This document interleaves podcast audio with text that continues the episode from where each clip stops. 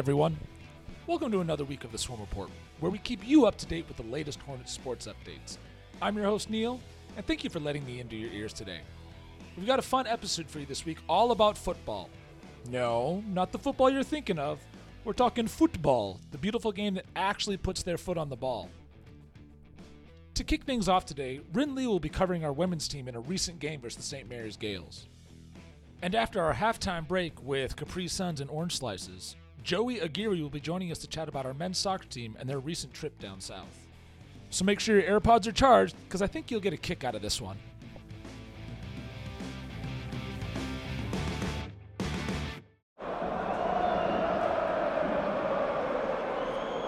Joining us now is one of our very talented sports reporters here at the Hornet, Rinn Lee. Uh, thank you for joining us, Rinn. Why don't you tell the listeners a little, a little bit about yourself and where you're from? Uh, yeah, my name is Rinn Lee. I'm uh, I'll be covering most of the women's soccer this semester. I went to College Park High School in the Bay Area. Oh, another Bay Area kid here, are Yeah. we? Who are some of your teams? Uh, I mostly just follow ba- uh, basketball and baseball. Um, I'm a Warriors fan and the Giants. It's a lot of championships the last 10 years. It's Oh, been yeah. a pleasant life for Oh, you, yeah. hasn't it? You mentioned that you're covering the Sac State's women's soccer team for us this semester. They were just down in your old stomping grounds in Moraga to play the St. Mary's Gaels on September 14th. Looks like that was a tough game for the ladies, you know, kind of falling behind from the jump. What happened? yeah, they were up against St. Mary's. St. Mary's is a really great team. They were coming off a 6-3 win, going for their fourth in a row. Right from the beginning, especially in the first 10 minutes, you could see exactly how the game was going to go. They had a hard time keeping possession of the ball. And it was after the penalty kick halfway through the first half that their defense really went on the decline. So, what second half adjustments did the Sac State team make? Coming out of halftime, Sac State made some adjustments to their formation to better match St. Mary's in the midfield. They just couldn't adapt fast enough, and St. Mary's took advantage. You mentioned earlier that there was a pivotal penalty kick in the first half of the game. Goalkeeper Izzy Palmatier mentioned that those are really difficult kicks. You being a former soccer player and goalkeeper, as you told us, what's it like to take a penalty kick in the middle of the game? It's nothing anyone ever wants to ever deal with. You you get a penalty t- kick. That's like worst case scenario. You you don't want to have to deal with a penalty kick, especially in the middle of the game.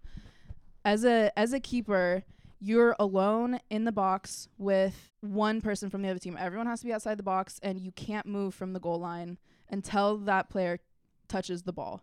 So you're basically it's all guesswork. You're guessing which direction you go. You're guessing how high to kick, how how how high to dive, how low to dive, how far.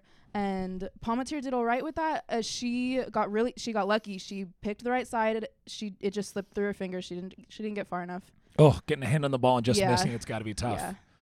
Overall, I think it's safe to say this is a young team with a lot of freshmen and sophomores. How does the coaching staff approach developing a young team, and what are the, some of the strategies for building cohesion and resilience among these younger players? Sac State is at a pretty big disadvantage with this go- coming out of high school teams. They have to adjust to college level playing. They have to adjust to playing against teams that have this. Exp- they have to adjust again to playing against veteran teams as a younger team.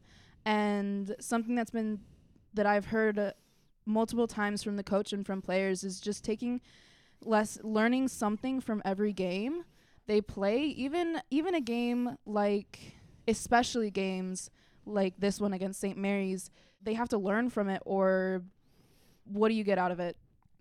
Absolutely. You always learn a lot more in losing. When you win, there's not a lot of problems to fix, but when you lose, you you know, coaches can come in and say, "Hey, this this this this and this."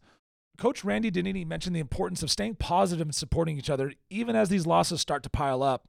How does this team foster a positive mindset and what impact does it have on their performance and development? Yeah, so soccer is a low scoring sport and in a game, especially in a game like this, it's really easy to get frustrated and angry and you a lot of times you'll see an increase in yellow cards, maybe even a red card. But something I've noticed about Sac State women's soccer is they're very good at staying in the game and staying in that mindset and not getting down on themselves. They've always been really positive when I've talked to them after games and they're coming together as a team. So while these losses are piling up, ultimately you do learn more from a loss than a win and as a new team, that's something that they can build on and take away from these games. Thank you, Rinn. We're looking forward to hearing more from you this semester about our women's soccer team. Thanks for having me.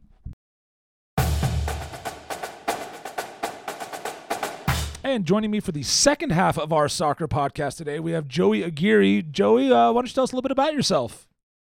I'm a first time sports reporter at the State Hornet. Um, this is my senior year, and I'm from Stockton, California, although I went to high school in Manteca at East Union. Nice. Who are some of your teams from down there? I like to watch the Thunder. Thunder. Ay, ay, ay. Yeah, they got a good team. The Raiders and A's, unfortunately. Yeah, you're loyal. I respect it. You covered the Hornets men's soccer team recently uh, as they had a three game winning streak come to an end at Loyola Marymount. Can you talk about what happened during their three game win streak and what happened that it all came to an end? Yeah, well, they were scoring goals for fun within that three game winning streak. I think they had nine goals scored in those three games. And then they came up against a good team in LMU. Uh, I believe they were ranked number 24 at the time. And that was just, they got outplayed, but they, they hung in there it was a close game, and they had their chances, and they very well could have easily won or tied that game. I mean, I know you always want to win, but I think there's a lot that can be learned from playing a good opponent really figuring out who you are. Against the University of Pacific, we saw Gennaro Alfaro play a huge role both offensively and defensively. Can you talk about what makes him such a valuable player to this team? Yeah, he was great against UOP. Um, he's a fullback, so honestly, one of the most important positions on the field because they're responsible for helping uh, contribute to the offensive side of the game, but also they're expected to contribute defensively too. And so in that game, he had two assists. And in my article, I wrote that after he picked up his first assist, a couple minutes later, he had a clutch interception that would have prevented a, a clear goal scoring opportunity for Pacific.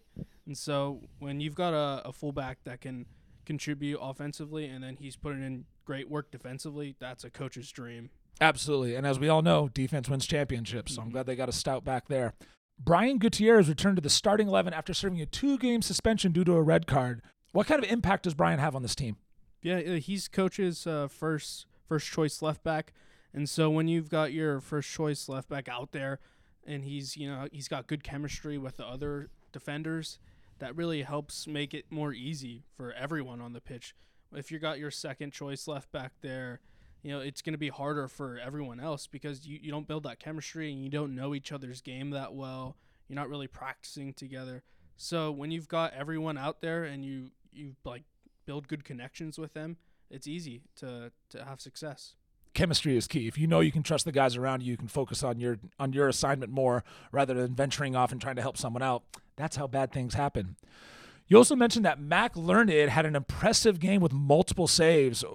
Explain to us why having a good goalie is so important for a soccer team. Oh yeah, within these last couple of games, he's purely responsible for keeping the score close in all of the matches. I said uh, on Twitter that he was he's one of the best shot stoppers in the country in my opinion, and the stats back that up. Right now, he's number one for total saves in NCAA Division One men's soccer, and so when you've got a good goalkeeper who's who's saving everything it really makes life easier for your defenders. I talked to Brian Gutierrez after their game against San Francisco, and I asked him about what it's like, you know, having a great goalkeeper behind you, and he said that life just is so much easier when you've got a brick wall behind you. Absolutely, it makes sense. Now, I got to ask though, he leads the country in saves.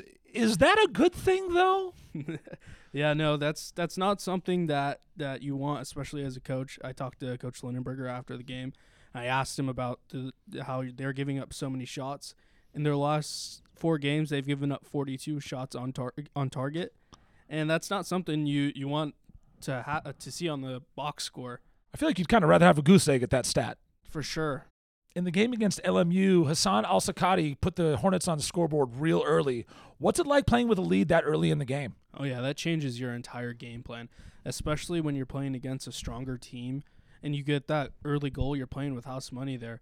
Uh, of course, you, you want to win every game, but sometimes you have to be realistic and say, hey, we're on the road here. We're playing against a strong team. A tie is a perfectly fine result.